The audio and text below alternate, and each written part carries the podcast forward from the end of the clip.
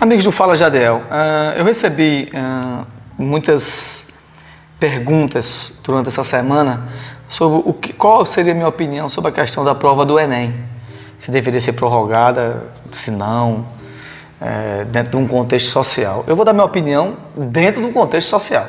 vocês terem uma ideia, quase metade da população, temos 40% da população estudantil ativa no país, que não tem nem internet, que não tem nenhum notebook e, e, e muitas vezes tem um celular que de, de uma plataforma de, de, de atualização de entre falando de tecnologia de informação é, que deixa muito a desejar das, dos novos smartphones da vida. Por quê? Porque há uma desigualdade social. Há uma desigualdade social clara no país. E nesses momentos agora, durante a pandemia, isso ficou muito aberrante, está muito claro.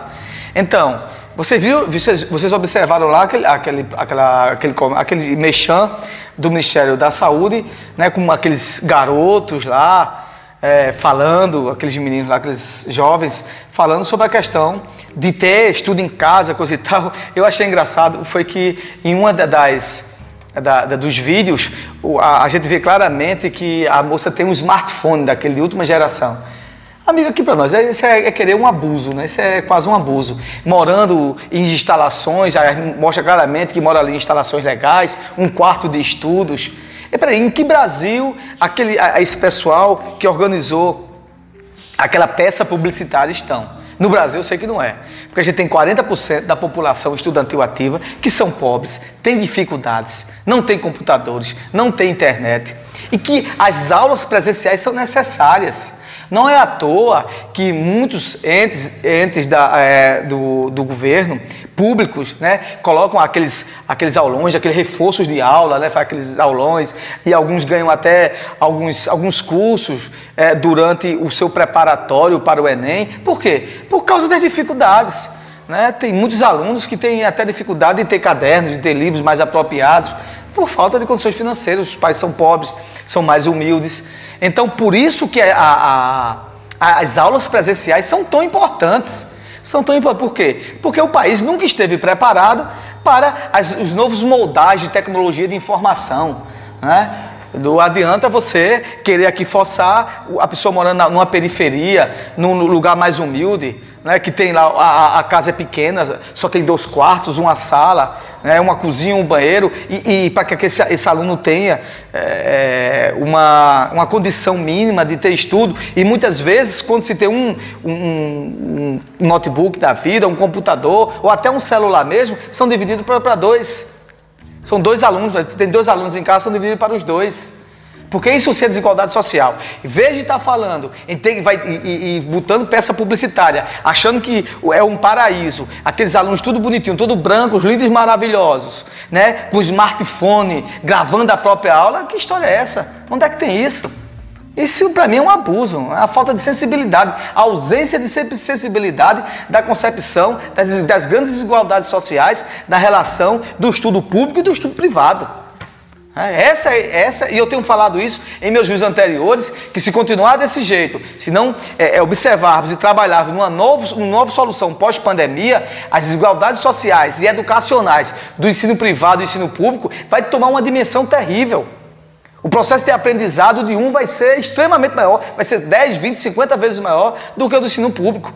Então, em vez de estar querendo forçar a barra para ter uma, uma, prova do Enem, sabendo que temos aí 40%, quase metade da população estudantil, que não tem condições de estudar em casa ou ter uma plataforma de, de estudo para se atualizar, muitas vezes até os professores do ensino público não têm nem condições, não tem uma internet legal, né? falta também equipamentos para eles, também tem o lado dos professores. Os professores do ensino público. Ora, no, ora, no ensino privado, tem professores que têm dificuldade né, na questão da videoconferência, do, do, do ensino à distância. Então, é querer, é querer mostrar que aqui, entendendo, é um país de outro mundo sem ser. A gente tem que enfrentar as coisas para pormenizar, para melhorar a situação daqueles que precisam e não esconder e botar um lençol.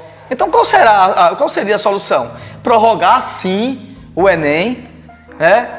Observar a questão de flexibilização e na questão da prorrogação já começar a elaborar como será a prova do Enem. Como será a prova do Enem?